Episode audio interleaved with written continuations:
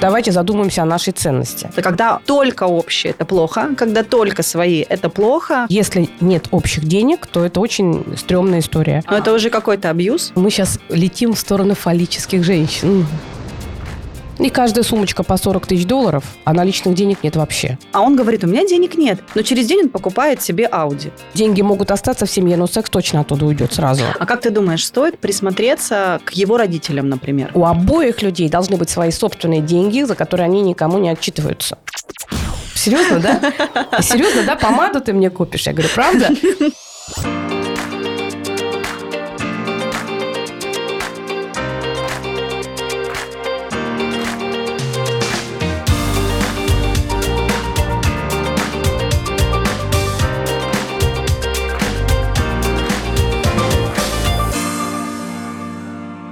Привет, друзья! Это подкаст «Дороже денег». Его веду я, Ксения Подерина. Я финансовый блогер, много лет помогаю людям разобраться с финансовыми вопросами.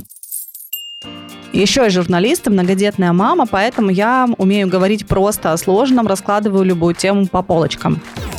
Почему дороже денег? Потому что действительно есть вещи, которые дороже. Это отношения, семья, дети, самореализация. И вот об этом мы будем говорить с психологами, маркетологами, инвесторами и другими экспертами. Но в целом наш разговор так или иначе будет вертеться вокруг денег.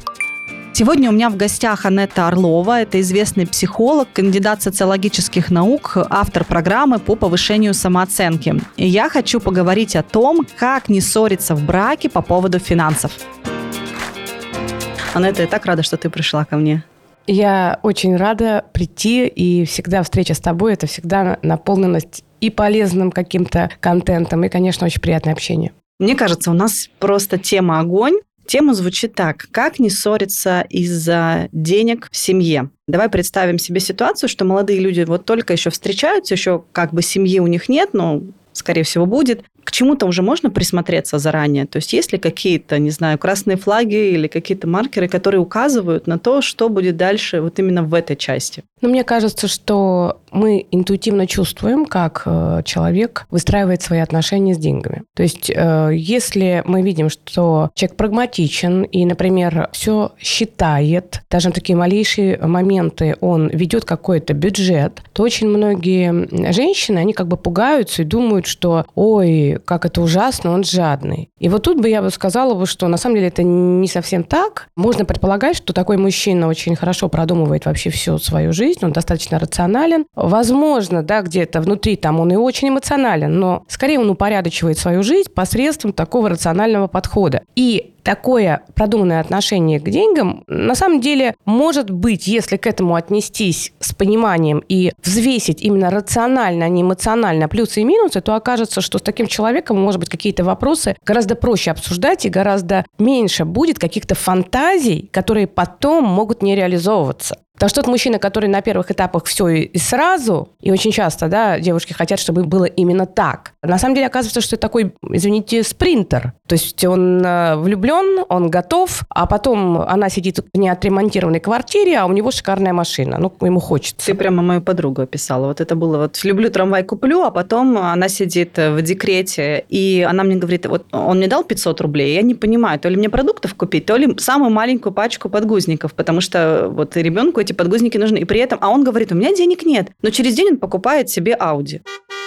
Да-да-да, очень часто история, такие э, эгоистичные, инфантильные персонажи, они действительно на этапе завоевания могут быть невероятно щедры, но в тот момент, когда они объект завоевали, в тот момент, когда женщина уже никуда не денется, ну, в тот момент их либидо жизненное направляется уже в другую сторону, и он начинает точно так же инвестировать в собственные игрушки, в собственное удовольствие, в собственные планы. А тот, кто изначально рационален и вроде бы не создает вот таких вот волшебных проекций, оказывается, что он и в долгу все рассчитал, и с ним можно выстраивать такие длительные отношения. Конечно, везде хороша золотая середина. И понятное дело, что мужчина, который будет сидеть и рассматривать чеки, сколько ты что купила в магазине, ну это прям печалька, обнять и поплакать с ним. Ну да. Но э, если человек что-то просчитывает, и это не чрезмерно, то в этом нет ничего страшного. Это просто человек, который любит планировать. Обычно такие люди, кстати говоря, и к брачным отношениям относятся серьезно. Ведь любой брак – это же инвестиция времени, какого-то имущества, всего остального. Поэтому они к этому относится ответственно. Ну а маркеры, мне кажется, что э, такие, когда надо просто бежать, ну это если человек крайне расточителен. Вот если вы видите, что он не может удержаться, и вы видите, что у него спонтанные реакции, вот он немедленно хочет потратить деньги, он не в состоянии у себя держать, ему хочется спустить хоть на что-нибудь. Ну, конечно, это тема, когда нужно лучше 10 э, раз подумать. Или, не дай бог, вообще подходит каким-то азартным направлением. Неважно, это спорт-тотализатор или это какие-то другие варианты.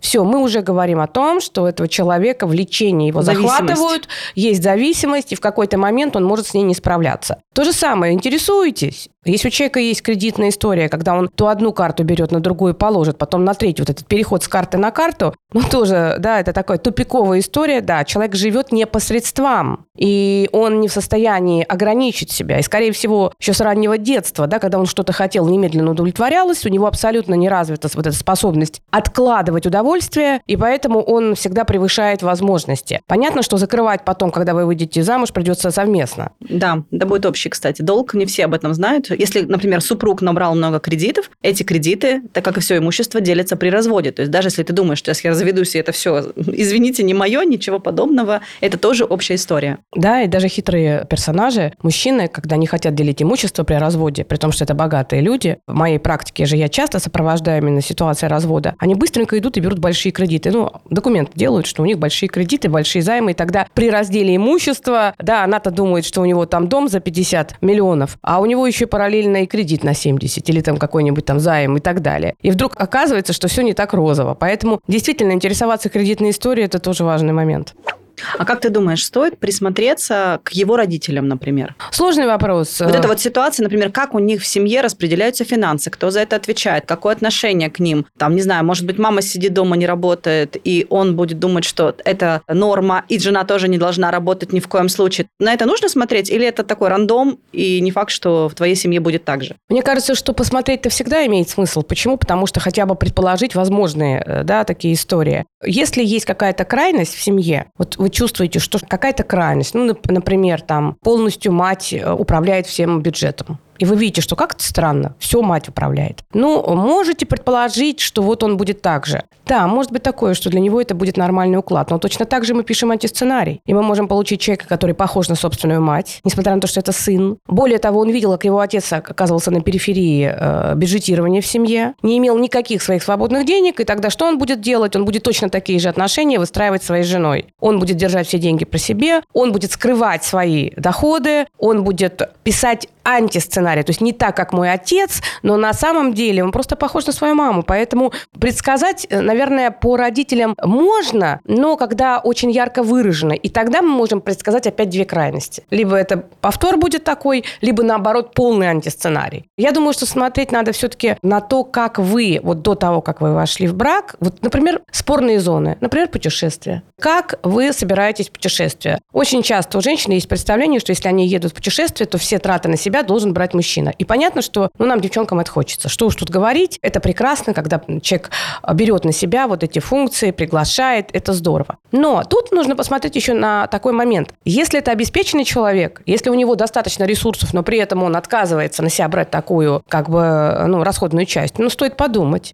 Знала я девушку, моя соседка бывшая, она встречалась с мужчиной. Она говорит, мы ездили с ним отдыхать не раз. Но он как-то никогда не производил впечатления состоятельного человека. И говорит, мы как-то отели выбирали, ну, как-то подешевле, и платили везде пополам, там идем в ресторан, он свою часть, я свою часть. И, в общем, как-то у них отношения развивались, но так как-то вот со, с вопросиками и со странностями. Она забеременела, родила ребенка. В какой-то момент у нее еще под, видимо, воздействием гормонов она поняла, что вообще не ее человек, и она ничего не хочет э, с ним никакой жизни строить. И она подала на алименты, потому что, ну, есть ребенок, и вдруг она выяснила, что он очень хорошо зарабатывает. То есть ей стали приходить какие-то там миллионные алименты, она была просто в таком шоке и даже в каком-то, не знаю, разочаровании, что он прикидывался совершенно таким бедным парнем, а оказывается мог совершенно как-то по-другому строить вообще свою жизнь. Ну, это такая история про жадность. Она формируется где-то приблизительно в 2-2,5 года. А как это выявить? Я вот уже как мать теперь сразу Ну, слушаю. конечно, да, просто как туалетный тренинг проходит происходит с ребенком? Туалетный тренинг – это когда мы приучаем ребенка ходить на горшок. Потихонечку, аккуратненько, всякие такие музыкальные горшки и так далее. Вот, по сути, как раз переход от оральной к анальной фазе развития, он заключается в том, что ребенок начинает управлять своими мышцами. Это обычно совпадает с тем, как он начинает ходить. Он уже может ходить, он уже может спускаться по лесенке, и он уже может контролировать свои сфинктеры. И тогда как бы у него возникает вопрос, отдавать или не отдавать. А мама там с бубнами хочет, чтобы он сокровище-то свое отдал, сходил в туалет. Именно тогда, когда она хочет.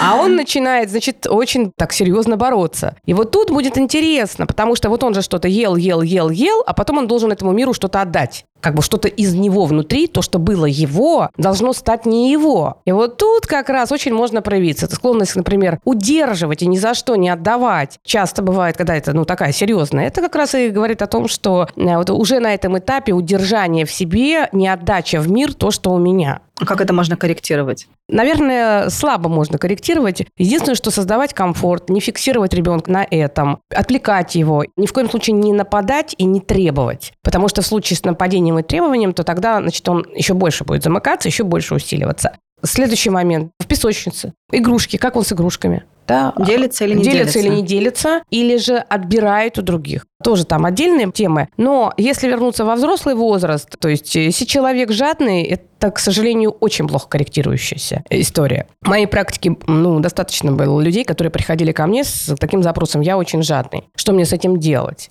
И это действительно непростой запрос, потому что он очень раннего детства, и это история про то, что у меня тревога, если я не получу то, что я хочу, мне обязательно надо все это иметь, мне надо удержать, это моя безопасность, я хочу все контролировать. Тогда жадность как контроль не думала, что это так глубоко уходит на самом деле. Ну, вообще все уходит еще в тот период, когда ребенок только-только рождается, уже с момента того, как он родился на свет и что там, да, с беременности. Поэтому с этой точки зрения мы далеко уйдем. Но если говорить про взрослый возраст, если человек обеспеченный и у него есть ресурс, и он не готов это оплачивать, то давайте задумаемся о нашей ценности. Какие тут могут быть моменты? Два момента. Первое, что мы недостаточно цены.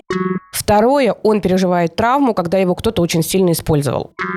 И тогда, как компенсация, да, гиперкомпенсация, больше я никому ничего не буду делать. Но тогда смотрим, э, опять же, возвращаемся к первому пункту. А зачем нам нужен тот, кто будет за счет нас гиперкомпенсироваться? Можно потратить на него год, два, пять, в надежде, что он отойдет. А, поверит, поверит расслабится, расслабится, да. да. И потом вдруг вы узнаете, что через пять лет он влюбился в кого-то нового. Возможно, как раз вот ты он тут расслабился, да, а с той да, нимфой да, пошел да. наконец-то тратить. А если честно, человек говорит, что я вот вижу так партнерские отношения. Оба работают, оба там вносят свой вклад, но оба делят, например, те же самые другие заботы, другие функции в семье, пожалуйста. В общем-то, принцип справедливости. Если в семье нет принципа справедливости, то, конечно, очень быстро это будет приводить к дисфункциям, а деньги – это самый честный язык. Понимаете, все остальное можно там бла-бла-бла ласковыми словами. Ну все. А вот деньги с этим... То есть э, это какая-то объективная вещь, Это да? объективная реальность, и это ресурс, это всегда воплощенный труд, это власть во многом, это очень много разных проекций мы, люди, на деньги переносим. Поэтому если у человека в отношениях несправедливость в этом вопросе, ну, это будет влиять на все.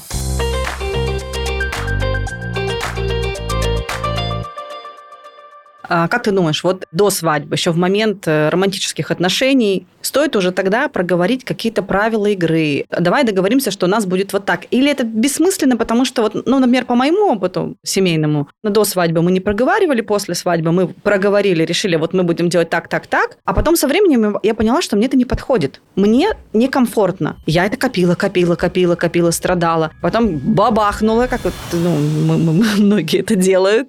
Он был в шоке, ну, как бы, ну, так давно бы сказала, ну давай иначе, окей. Ну, то есть мы как-то перестроили, а потом просто вот по жизни получались там разные ситуации. То я в декрете, например, там муж, соответственно, обеспечивает э, полностью, да, то, например, ситуация, когда я больше зарабатываю. То есть разные-разные. И получается, что если, ну, вот ты о чем-то договорился, это хорошо, но в то же время потом ну, нужно быть как-то гибким. Но в то же время, как ты считаешь, вот как психолог, вот нужно вообще э, пытаться договориться на берегу и потом этого курса придерживаться? Мне кажется, что вообще любые э, договоренности могут быть тогда, когда есть определенность, тем более в деньгах. Потому что если вы просто встречаетесь, то вы можете договариваться по каким-то конкретным ситуациям. Например, вы можете поехать в отпуск вместе, и тогда вы обсуждаете, у кого какие возможности, как формируется бюджет отпуска. Да, почему бы это не проговорить? Э, потому что сколько нам потребуется денег? Простой вопрос, да, и дальше уже будет понятно, что с этим делать. И кто платит, да, в общем? Ну, да, да, естественно. И вот этот момент, мне кажется, это важно, если вы едете в отпуск, и все равно обязательно, даже если мужчина говорит, что все платит он, обязательно брать собственные деньги. То есть вы никогда не догадаетесь,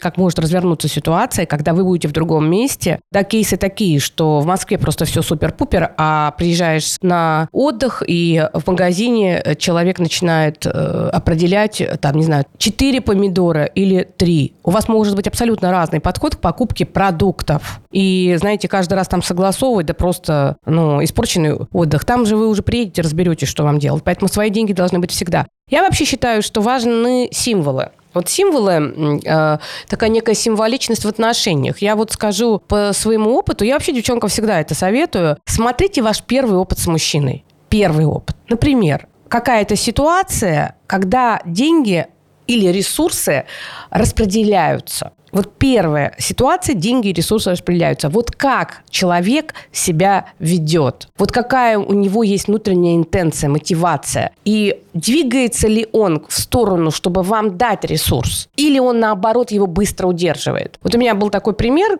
я встречалась с парнем пять лет, это мой одноклассник. Он очень хорошо зарабатывал, э, он всегда делал мне хорошие подарки, как бы ну, по праздникам. Но в каких-то таких э, моментах очень сложных он всегда, э, скажем так, не включался с точки зрения там какой-то финансовой помощи. Я никогда не просила, там, мы там, с 17 до 22 лет, я сама уже работаю с 18 лет, поэтому идея просить у меня никогда не было. Но были ситуации, когда у меня был дефицит. Ну, я как-то, в общем, справлялась. А при этом подарки были очень хорошие. И тут я уже проходит момент, и я еще пока встречалась с ним, но я уже приняла решение, что, наверное, все-таки любовь прошла. На самом деле, не просто любовь прошла. Пять лет мы были вместе. Это первые мои отношения. И тут, значит, я встречаю молодого человека, с которым у нас достаточно быстро разворачиваются какие-то отношения. Он работает, он меня старше на три года. И вот мы только-только стали встречаться, и он приходит с работы, а там была ежедневная э, выплата зарплаты тогда. И вот эта ежедневная выплата зарплаты, мы вечером встречаемся, и он такой раз, а вот это нам на чипсы, а вот это нам на, на Кока-Колу, а вот это нам на то-то, а вот у меня еще столько-то осталось, вот тебе тебе, вот мне. И для меня это было настолько важно и значимо, что, в общем-то, спустя годы я вышла за него замуж. Это мой муж. И это не значит, что он или я, кто-то больше или кто-то меньше. В разные периоды, точно так же, как у тебя, было по-разному. Важно то, что я на первом этапе поняла, что этот человек готов был делить со мной ресурс. Вот он, ресурс. Но у него абсолютно не было культуры дарения подарков тот дарил всегда. А здесь абсолютно никогда... То есть приходит какой-то там праздник, он там букет цветов. А я помню, у меня день рождения должно быть, и я понимаю, что один праздник, второй праздник, как-то это вот цветы и все. И как-то это, ну, я чувствую, что это странно. В семье было не принято у них дарить подарки. Это же тоже переходит из семьи. И тут я прям так и сказала. По-моему, мы еще даже года не встречались. Я сказала, а у меня скоро день рождения, а что ты мне подаришь? Прям вот в лоб. Любимая, я подарю тебе эту звезду. Он мне говорит, ну, наверное, я тебе куплю я до сих пор это помню прикол, помаду. Я говорю, ты что, серьезно, да? Серьезно, да, помаду ты мне купишь? Я говорю, правда? Я говорю, хорошо, говорю, хорошо, помада будет бонусом, а так я хочу телефон. И я попросила телефон. Он так опешил, говорит, я такие дорогие подарки никогда никому не делаю. Я говорю, конечно, не за, на каждой женщине ты собираешься жениться. Молодец. Вот, это естественно, говорю, конечно, да. Понимаете, надо смотреть. Вот ресурсом он в том формате был готов делиться. Просто не умел наверное, да, да, в каких-то моментах? Да, да, да. В каких-то моментах абсолютно инфантильно относился к деньгам. Много было всего. То есть это не про то, что на 100% ты можешь предусмотреть. Хотя у меня были очень обеспеченные ухажеры. Но при этом я интуитивно чувствовала, что для меня важно обязательно сам контакт, коммуникация. Для меня в отношениях важна безопасность. И я так и выбирала. Это было для меня таким важным моментом. А безопасность получается в тот момент, когда есть открытость. Да. да? Для меня это открытость, и это способность мужчины быть чувствительным эмоционально. И в этом смысле я тогда пошла на компромисс, потому что мой муж был к тому времени разведен, и у него был ребенок 6 лет, который жил с ним. То есть, но здесь как бы вот момент, понимаете, все-таки это тоже характеризует человека определенным образом. Да, это э, дает очень много э, сложностей для... Ну, какая-то нагрузка. Это да? большая достаточно нагрузка. Но это и отражало, что у этого человека вот эта вот эмоциональная часть, она есть.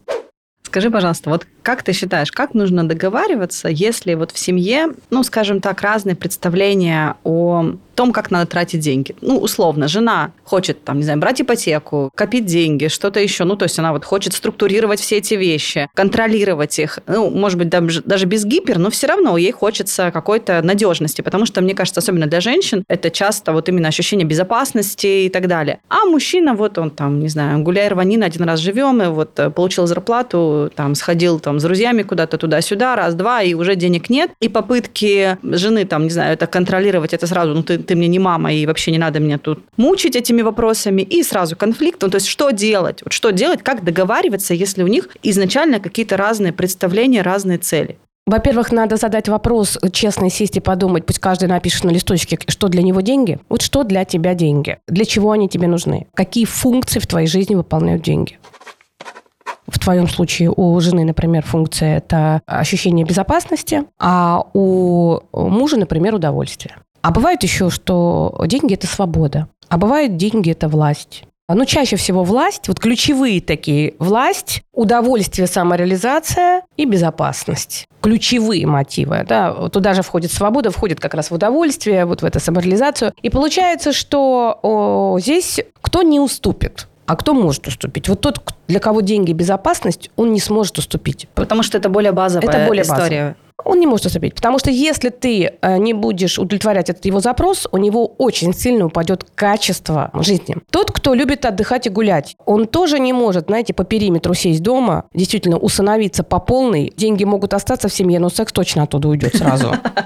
Поэтому, ну, значит, нужно договориться. И какая-то часть его личной свободы, ведь это тоже можно определить, границы этой свободы. Более того, не только у одного человека, у обоих людей должны быть свои собственные деньги, за которые они никому не отчитываются. То есть это те деньги, которые я могу потратить так, как я хочу. Как минимум в начале отношений. Как да минимум. И, да и потом, мне кажется, тоже это очень важно. Ну да, те же самые подарки. Да, вот если у тебя нет денег, ну как ты можешь чем-то порадовать? Дальше момент интересный, потому что Могут ли ссориться люди, у которых у обоих деньги – это безопасность? Могут. А из-за чего? А из-за того, что символичность этой безопасности по-разному выражена. У меня была история, когда пара чуть не развелась. Я работала в проекте, и они ко мне обратились, говорят, можете помочь. А ругались нещадно. И тема – деньги. Значит, как это выглядело? У них шкатулка, и в этой шкатулке деньги, которые копятся. Вот это у них важно копить деньги. Вот они там копят. Но это не молодое поколение, сейчас им получается 40.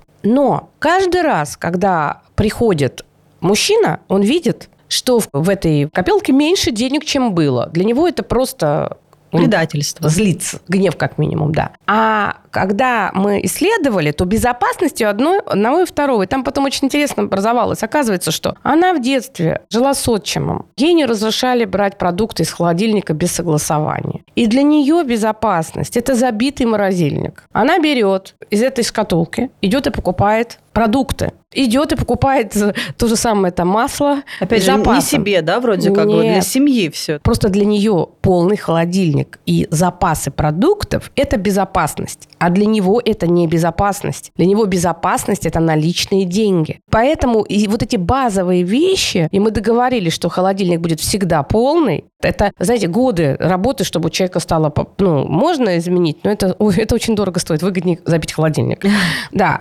Но при этом они разделили. Вот есть НЗ, который трогать не надо. Вот это та часть, откуда не надо брать. Потому что ему важно, что то, что он уже отложил, то есть то, куда он уже инвестировал свою энергию, что оттуда не утекает. Неприкосновенно. Да, это безопасно. Никто не придет, не засунет руки, не возьмет оттуда. Вот это его границы, границы безопасности безопасности, что то, что он отложил, это его. Круто. Ну, это, по сути, все решается только в разговорах, в выяснениях таких. То есть нужно просто, получается, сесть и поговорить. Давайте будем честными. Скажу так, что договориться можно с людьми, для которых деньги не власть. Если деньги для человека власть, то очень сложно с такими людьми выстраивать денежные отношения, потому что основная ключевая история у них – это контролировать другого. И тогда наши все разговоры, они ни к чему не приводят. Походы к психологу тоже ни к чему не приводят. Более того, очень интересно, пожалуйста, помогите моей жене, у нее депрессия, плохое настроение, но только я буду оплачивать ее визит. Вот вы проведете сессию, а я вам переведу. Я говорю, Чтобы она снова веселенькая стала. Да, я говорю, а почему вы переводите, платит тот, кто приходит? Ну, это же мои все равно деньги, она же не работает. Я говорю, нет, она сама должна оплачивать. Нет, нет, нет, вы проведите. Я говорю, ну это, по-моему, про акт власти, что вы нанимаете меня как какого-то тренера, вы же не дрессируем. Я говорю, я дрессировкой людей не занимаюсь по вашему запросу. Это кому-нибудь другому. Но это уже какой-то абьюз? Конечно, абьюз, который причем еще поддается как под видом, что она, с ней что-то не то. Иди-ка давай сходи к психологу, я даже тебе оплачу. Ты какая-то не такая, какая была, вот давай-ка сейчас мы тебя починим. И каждая сумочка по 40 тысяч долларов, а наличных денег нет вообще. И выйти к маме, для того, чтобы маме оплатить больницу, нужно, значит, упрашивать его. А он, прежде чем оплатить больницу, скажет, ну тогда ты собери подарочек для моей любовницы. Вот хорошо соберешь, тогда маме оплачу. Понятно, как бывает? Вот, э, не, бывает запредельное все. Поэтому там, где деньги и власть, там очень тяжело. Но вот смотри, ты привела пример, ну, какой-то очень богатой истории, там, любовница, ну, ладно, любовница бывает не только в богатых историях, ну, там, сумочка за 40 тысяч долларов. Но ведь это может быть и в совсем простой семье. Нет, конечно. А в простой семье это будет так. А ну-ка, покажи чек. Почему ты купила, я боюсь, не помню, какой продукт, за 214 рублей? Было же там по скидке за 174. Угу. И все, понимаете? И все, конечно, по списочку проверяют. В богатых семьях просто масштаб будет чуть-чуть другой. Полечить маму. А тут купить э, там... Ну, Колготки ну, лишние. Да, но и э, выходки, подавления тоже могут быть разные, потому что а куда ты денешься? Ресурсов много, чтобы тебя заставить продолжать жить. Поэтому везде свои плюсы и минусы. И я хочу сказать, что лучше всего всегда живет средний класс. Лучше всего качественные отношения, полноценные отношения. Это люди, которые имеют определенное количество денег, хорошо зарабатывают, имеют работу, оба работают, и каждый знает, что они, во-первых, могут покрыть свои расходы, они могут что-то откладывать, но при этом нет каких-то сумасшедших излишков, которые бы, в общем-то, сносили башню.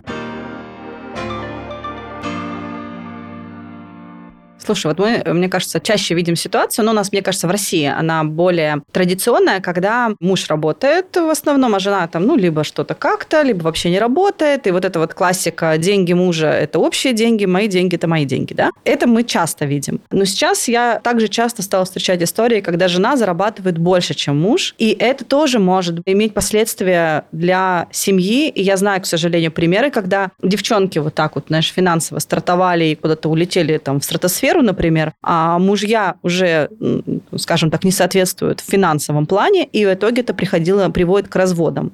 Как ты считаешь, ну почему это вообще так происходит, и что с этим делать? Ой, это такой хороший вопрос. Я же пытаюсь удержаться в рамках темы подкаста, потому что мы сейчас летим в сторону фаллических женщин. О, боже.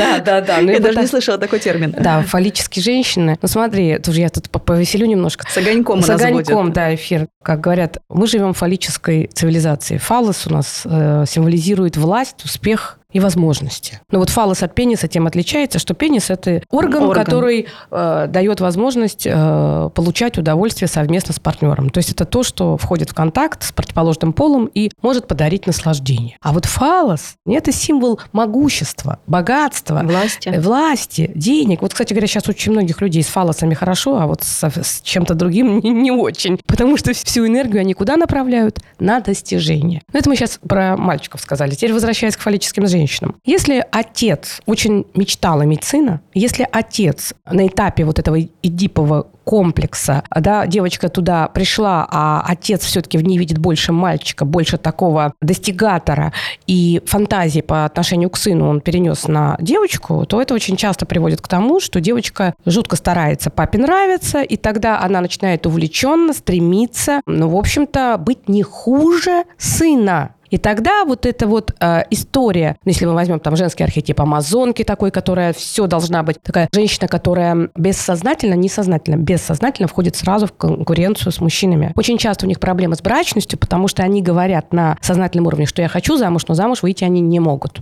Или если они даже выходят замуж, они там очень быстро этого мужчину кастрируют эмоционально, духовно, и потом они, им становится тяжко в этом браке, потому что они его победили, а если не победили, то брак тоже трещит по швам. В чем дело? Дело в том, что это бессознательная постоянная конкуренция с мужчиной во всех смыслах. И в этом смысле получается, что если она больше зарабатывает, и при этом она конкурентна по структуре, то она становится обладающей большим фалосом. И тогда возникает вопрос, да, что ему делать? Ну, конечно, опять же, я говорю, он может усыновиться.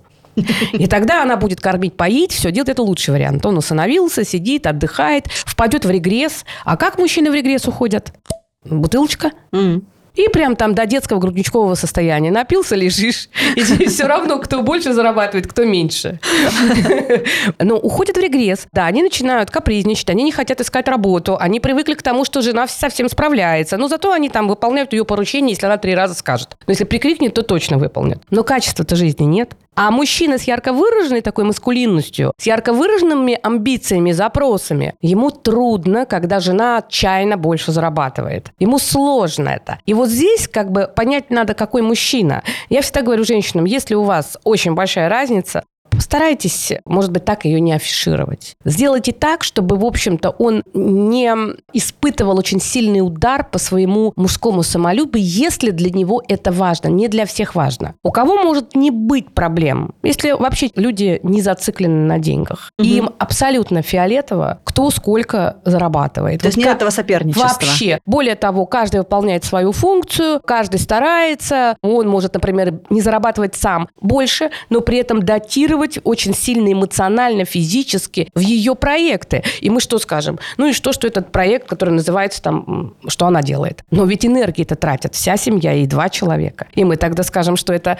не, не, не заработок одного человека, да. И тогда мы скажем, что он больше инвестирует, потому что он в теневой части находится. Он помогает ей накапливать, не знаю, там, подписчиков, репутационный капитал, там, не знаю, кто ей там дает рекламу. Ну, я сейчас образно говорю. Он такой же вклад вносит. И это совсем не история про то, что он ничего не делает. Поэтому мне кажется, что каждая ситуация требует взвешенности. А если он сидит ножка на ножку, да, пока жена с утра до вечера работает, а он в это время не вылезает там из э, как, танчиков. Танчики. Ну, обычно это 4 года, да, мальчики в 4 года обожают в танчики играть, потом 7-8 лет. Ну, некоторые э, и в возрасте продолжают этим заниматься. 40. Да например, и в 40 да. тоже, конечно, конечно. Но вообще это подходит для периода предодипа. Вот тогда они в танчики любят играть и собирать разные палочки на улице и приносить маме домой. Ну вот, ты знаешь, я знаю очень много разных историй. Бывают истории действительно там с соперничеством, когда жена начинает как будто бы соперничать, потом понимает, что победила, и ей становится скучно в этом браке. Понимаешь, у нее такие претензии с уровня, ну я же вот уже зарабатываю столько, а он-то почему не хочет? Он-то почему, ну как бы не в этой гонке, почему он не в этом соревновании? И она в какой-то момент, ну это доходит до разочарования, и они расстаются. А, ну тут, наверное, это как раз вот, вот эта та самая фаллическая женщина. Один из вариантов, да. То есть усыновлять она при этом не хочет. Ну, это, есть... слава богу, да. Как бы лучше, на самом деле, развестись и быть свободной как женщина для того, чтобы встретить мужчину, с которым она может быть на равных. Какая нагрузка для женской психики усыновить? Да это и вообще... тащить на себе сынка. Ну, первым делом что будет нарушаться? Естественно, и сексуальная жизнь, а потом она просто болеть начнет. Она начнет болеть, потому что ее женская часть, она будет очень сильно придавлена, подавлена. Смотрите, тут тоже момент. Периодически каждому человеку в партнере нужна его родительская часть. Это неправда, что вот я жена, и я не буду давать материнское. Обязательно надо давать материнское, что-то периодически. Но это материнское может быть очень невидным, очень скромным, очень уместным и своевременным, если у человека есть запрос. А если материнское – это про власть, контроль и поглощение полное, ну как бы такое материнское в итоге приводит к тому, что оба истощаются.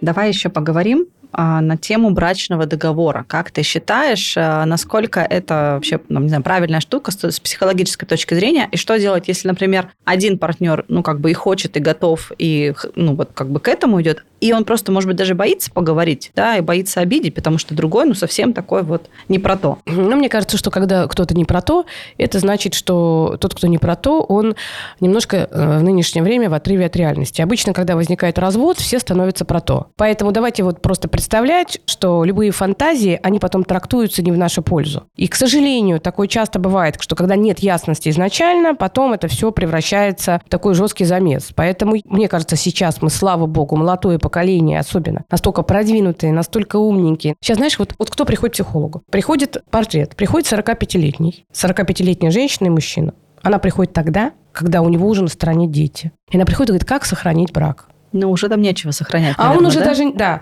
да.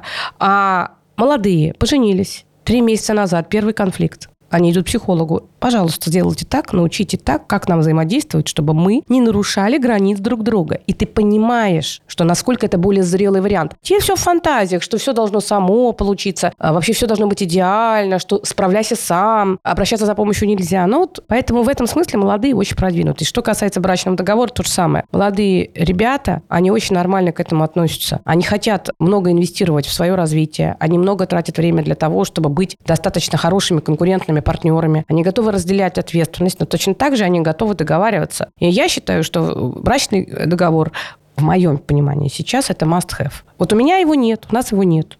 Почему? Если это уместный вопрос. Так потому что мы же к категории какой относимся? 45 Конечно, почти что, да? Почти что 45, да. В нашем случае э, этого не было, в голову не приходило. Но учитывая то, как сейчас вообще юридическая часть развивается, и как сейчас вообще ты начинаешь понимать, что буква закона – это важно, и ты можешь там очень серьезно пострадать. Ведь смотрите, ведь не только бывает история про то, что у тебя бяка-муж.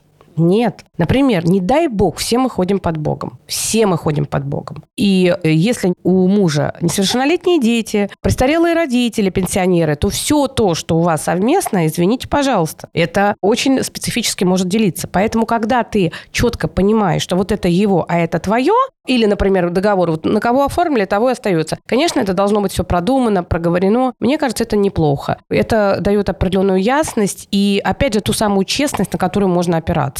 Другой разговор, что ни в коем случае нельзя подписывать договор, если ты чувствуешь, что он несправедливый. Вот если тебя вынуждают подписать договор, и он абсолютно несправедлив, то есть, например, молодая девушка красивая выходит замуж за там 40-летнего мужчину, у которого уже все есть. И тут он решил подстраховаться. Ну, извините. А ей-то зачем он нужен? Если он хочет ее годы отличные взять, и при этом у него ничего нет, кроме внешности, там, молодости и так далее. Но он хочет подстраховать то, что у него есть. А ей-то как подстраховать ее годы? Ну, то есть мы возвращаемся к вопросу, как мы говорили в начале, да, он не готов делиться своими ресурсами. Конечно. Ну, он... готов делить ее молодость. Да. Поэтому... То есть ее ресурс он берет. Да, при этом. естественно, он берет. Просто это вроде такой ресурс, как между делом.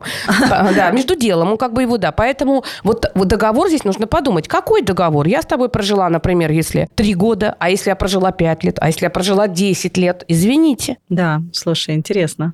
Но это же годы, это то, что невозможно повторить. И не вернуть. Это время, оно самое дорогое, что есть. Конечно, и поэтому э, я считаю, что не надо бояться обсуждать. И когда тебе говорят, давай подпишем договор, не надо строить из себя э, прекрасную Фею. кору, да, которая Мгм. там, бег, э, да, дочка вот этой Диметры.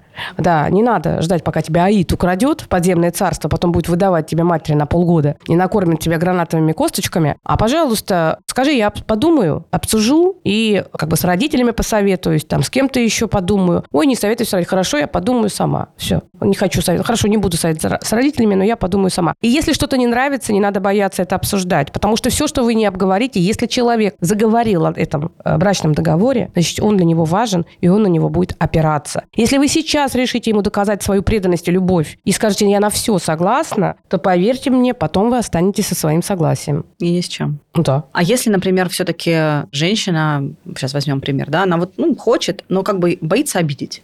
Вот боится обидеть этим разговором даже партнера. Окей, может быть, даже не женщина, может быть, даже мужчина боится обидеть. Как начать этот разговор, чтобы это правильно было понято, а не то, что вот, а ты мне не доверяешь, а как же любовь? Я думаю, что это на примерах э, посторонних историй до того, как начинаешь разговор собственный о себе. Разговаривая вообще об этой теме, я бы посоветовала бы слушать Ксению Подерину, потому что ты быстро возвращаешь всех в рациональное русло. И как бы я поступала бы, подсунула бы какую-то тему, чтобы ее обсудить. Следующим этапом стала бы нас каких-то своих знакомых обсуждать, что она попросила. И он, например, говорит, как это так? А я бы сказала я считаю, что это нормально, я тоже хочу. Мгм. Я считаю, что это нормально. То есть какая-то такая, знаешь, не... Издалека. Да, да, то есть не ассоциировано непосредственно с отношениями, а диссоциировано через какие-то истории, но не бояться сказать, что да, я так думаю. Мне кажется, это правильно, это создает ясность. И, может быть, он скажет, что я тоже так думаю. Ну, а то я вон сейчас вот вчера была на передаче у Андрея Малахова, и раз в неделю там история про то, как сначала все было, человек заходил в брак, у него все было, вышел он оттуда ни с чем, потому что все отняли. Мгм. Все отняли тем или иным способом. А был бы брачный договор, все было бы по-другому.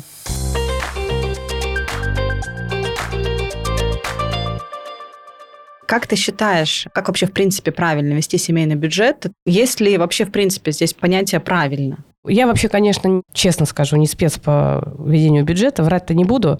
Я как бы вот по психологическим моментам, да, как вот там, ну вот как вести бюджет. Я считаю, с точки зрения психологии, что должны быть общие деньги, обязательно общие, потому что если нет общих денег, то это очень стрёмная история. Общие деньги подразумевают общую энергию. Это как общая постель, секс, это как общие планы, это Общий то, холодильник, что общий холодильник, это то, что людей соединяет. И вот эти совместные деньги, это тоже про соединение. И опять же, может быть, каждый своей зарплаты дает определенную часть, но есть общие деньги, которые являются таким цементирующим. А в рамках вот этих общих денег совместные проекты, совместные какие-то покупки и так далее. И мне слышится, что должны быть деньги, которые, опять же, откладываются в рамках стратегического какого-то элементарного запаса. И тоже это должно быть все обсуждаться, и это должно быть так, что в случае того, что если брак завершается, то каким-то образом каждый из партнеров имеет что-то за эти годы, которые он как бы прожил, и вместе что-то они делали. И, конечно же, тактически должны быть какие-то свои деньги. Эти свои деньги важны для того, чтобы у человека не было ощущения, что это симбиотическая связь, при которой у тебя вообще нету своего пространства. Потому что деньги, по сути, это возможность получить какое-то удовольствие, э, получить какой-то свободный выбор сделать. Это какое-то передвижение. То есть обязательно должны быть свои деньги, иначе будет тесно. Вот точно так же, как вот метры в квартире имеют значение. Если посели людей на, в очень тесную квартиру, им будет трудно, они будут друг от друга уставать быстрее. Точно так же, если сильный дефицит собственных денег и только общее по каждому поводу нужно. Отчитываться, да. Но я считаю, что ведение бюджета здорово, когда какой-то из э, там, партнеров аналитик и умеет это делать. Сразу надо на него все это скинуть, пусть ведет, старается. Правильно. Э, Да, это будет его тоже задача. Это, кстати говоря, потом ему плюсиком зачтется. Я, например, лучше пойду еще раз э, что-нибудь приберу где-нибудь. Вот это Ну, ну, я каждый делает со то, своей что может. стороны уже добавлю, да, что э, не- нет такого, что должен мужчина или должна женщина, это должен делать тот, у кого лучше получается. Просто это нужно делать. И мне очень понравилась твоя мысль. А, вот я как-то так не структурировала в голове, но мне очень понравилось, что должны быть общие деньги и должны быть деньги свои. Без перегибов. Просто когда только общие, это плохо. Когда только свои, это плохо. Хорошо, когда есть какая-то общая масса, есть какие-то накопления еще, да, свои, там, не знаю, НЗ, и какая-то сумма, которая вот там фонд свободы у каждого члена семьи, чтобы он мог распоряжаться этими финансами сам уже. Я еще хотела один кейс рассказать. Давай. э, Вот буквально кратенько. Когда мы берем деньги их считаем, всегда важно еще немножко сделать некую связку, на самом деле, а какой ресурс затрачивается у человека на эти деньги. Потому что вот я, например, такую историю знаю. Она моя клиентка, которая сталкивалась с тем, что очень много напряжения в семье, потому что муж очень сильно устает. И постоянно говорит о том, что он ужасно сильно устает, потому что он очень много на всех работает. Он невыносимо устает, и он приходит домой. В общем-то, дома он выгружает все это напряжение. У него определенная работа почасовая. И это выгрузка на нее, и все время он обсуждает, что он очень много сил тратит на то, чтобы семья жила хорошо. У них там два сына, и вот он, он постоянно об этом говорит. Ну, и она очень переживает, она тоже зарабатывала, она э, хорошо зарабатывает, она доктор, и такая очень продвинутая женщина. И я говорю, слушай, говорю, давай говорю, уберем все эмоции, просто давай посмотрим, что происходит. А вот бюджет какой, который он дает? Ну, она там говорит, там, допустим, сейчас, не знаю, там, примеру, я сейчас не помню точно, но она говорит, ну, он дает вообще-то вот в месяц 130 тысяч. Ну, 130 тысяч, ну, нормальные деньги, но а, на минуточку. Если мы говорим в абсолютном значении, он дает 130 тысяч. А сколько она дает? Она говорит, а я даю 130 тысяч. Ну, или там, может быть, 150. Ну, я только трачу на все. Вот так вот, там закрыла, тут закрыла, там закрыла. А он как бы переводит на карту сразу эти 130 тысяч. То есть она по мелочи закрывает, ее деньги не видны, а он как бы раз и выдал 130 тысяч. Вроде бы это уже разница. Понимаешь, это уже разница. Тут 3 тысячи, там 6 тысяч, там 8 тысяч. Она все должна закрыть, всех педагогов, все остальное. Он как бы отдает. А дальше я говорю, давай посмотрим, в чем проблема. Проблема в том, что ее основная жалоба, что невозможно с мужем общаться. Дело не в деньгах, а в том, что он настолько стал нытиком. И оказалось, мы посчитали, что он отсутствует дома 12 часов. Он 12 часов ежедневно работает, кроме воскресенья. И это правда, он работает. То есть это не история про измены и так далее. А дальше мы посчитали, она узнала, сколько стоит его час работы, и мы посчитали, что человек, если разделить на все дни его рабочие, 22 рабочих дня, там, допустим, сейчас неважно, то он тратит на семью один час рабочего времени. То есть семья получает один час рабочего времени. А 9 часов рабочего времени он откладывает тихонько куда-то. Ей ничего не говорит об этом, но деньги уходят, деньги уходят, я для будущего, я для того, все это, знаешь, на словах я Лев Толстой называется. Да. То есть он, вот, грубо говоря, он выдал ей только 10% от заработанного. 10%, но так как он жутко устал, но, Но деньги, он, деньги он отложил конечно. себе, не Да, ей. да, но устал-то он жутко, он приходит к ней, она занимается его детьми, она зарабатывает и выгружает у нее свою усталость, раздражение. Когда он в следующий раз пришел и стал опять ныть, ну, мы так аккуратно так подготовили, как это корректно сказать, она сказала, слушай, давай вот сядем подумаем, вот, вот ты приносишь такую сумму, и я разделяю на количество дней, которые ты выходишь из квартиры. То есть твой заработок и так далее. Ты работаешь на нашу семью, но она не стала говорить один час, конечно же, чтобы не оскорблять его. Это. Она сказала, ну, ма- максимум, который ты работаешь на семью, это до 12 дня. Дальше ты работаешь, я не знаю, куда. Может, у тебя еще семья есть, может, у тебя там родителям ты помогаешь, может, ты квартиры покупаешь потихонечку там на кого-то. Дальше я ничего не знаю. Но вот если ты приносишь 130 тысяч, то, пожалуйста, подумай, какой еще ресурс ты нам оставишь. В этом что я тоже работаю, работает она много, у нее не такая зарплата, при этом она не ноет и еще помогает детям. И что, и что, слушай, Но немедленно повез их отдыхать. И дальше я сказала, больше к этой теме не возвращайся, не надо педалировать, потому что, скорее всего, вот это вот его там какая-то тема, у него доминантная такая атакующая мать, и, скорее всего, я говорю, не надо его дальше, вот он повез, как бы, а дальше потихоньку-потихоньку он будет потихоньку улучшаться. Потом через какое-то время просто побольше попроси, скажи, не хватает, давай так. Ну, мягко, не грубо, не резко, потому что, скорее всего, это его защита. Больше, чем уверена, что он просто накапливает эти деньги, потому что это для него безопасность. Ну, вот так, как скряга. Скрудж Макдак. Так ладно бы, если бы он 8 часов работал бы, 8 приходил бы, у него была бы энергия на семью. Да бог с ним пусть складывает. Так он-то приходит никакой, он перегружается, работает не столько, сколько есть сил, а сколько есть клиентов. А если он хороший специалист, то клиентов будет еще в три раза больше. Да. И в итоге получается, что на семью ничего не остается. И получается, что мужа у нее нет, у нее есть 130 тысяч, которые пришли по карточке, сделай, что, придумай что-нибудь сама. А еще она работает в свободное время психотерапевтом для него. Ну да, тяжело. Давай в финале спрошу тебя, у тебя самой есть какие-то правила, связанные с ведением финансов? Твои личные правила? Ну, мне кажется, что да, есть правило, что я всегда стремлюсь хотя бы 10% от э, какого-то своего дохода, чтобы мы в семье как-то э, откладывали. Вот сейчас у нас, э, например, тот самый пример, когда э, очень тяжело заболело животное, Да, а. И мы его очень любим, он очень добрый, даже в ветклинике э, на особом положении, потому что они сказали, у вас очень чувствительный ласковый кот, жутко забалованный. Я говорю, у меня дома все забалованные. У нас даже моя няня хочет, чтобы я ее установила, и удочерила. Да. Я говорю, у нас правда все балованные. Так вот, э, она говорит, он не сидит, он привык на руках, он привык то. Я говорю, да, это правда. В общем, короче говоря, он очень тяжело болеет, и вот, пожалуйста, один день кота от 20 до 25 тысяч. Вот так мы его лечим уже, получается, уже три недели. Вот представьте себе.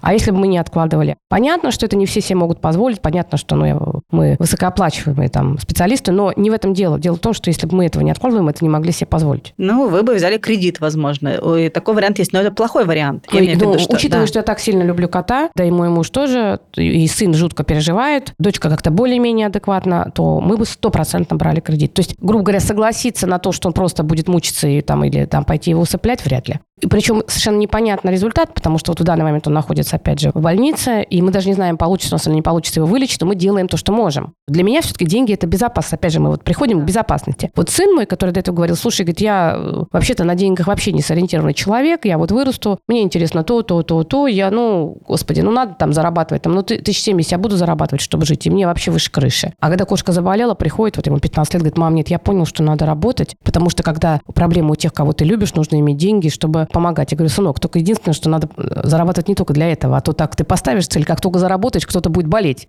Поэтому зарабатывать надо для того, чтобы у тебя были возможности, для удовольствия, для того, чтобы радовать близких, а не просто их спасать, для того, чтобы самому развиваться. Наверное, это правило. А все остальное, честно говоря, мне кажется, у меня хаотично. Я вот читаю твой блог с удовольствием, ничего в нем не понимаю. Ну ладно, Вообще. ладно, ну что ты прям- Ничего не про твои инвестиции не понимаю, но с радостью его читаю.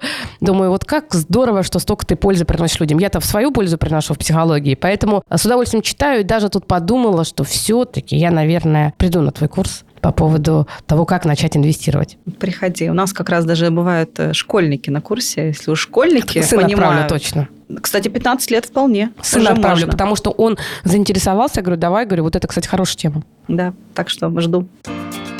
Спасибо большое, что пришла. И готову скорейшего выздоровления. Спасибо, дорогая. Всем твоим слушателям хочу сказать спасибо, что вы слушаете. Какой у вас хороший вкус, что вы слушаете Ксению. И отличный вкус, что слушаете тебя. Это точно. Спасибо. Спасибо. На этом все. Спасибо, что были с нами. Я очень жду вашей обратной связи. Ставьте оценки подкасту в Apple Podcast, сердечки в Яндекс Музыке, пишите мне в директ, отмечайте мой профиль в сторис, рассказывайте о моем подкасте, делитесь своим мнением. Мне это очень интересно. Ссылки на меня и моего гостя будут в описании. Подписывайтесь на подкаст в приложении, где вы его слушаете. Новый выпуск уже через неделю.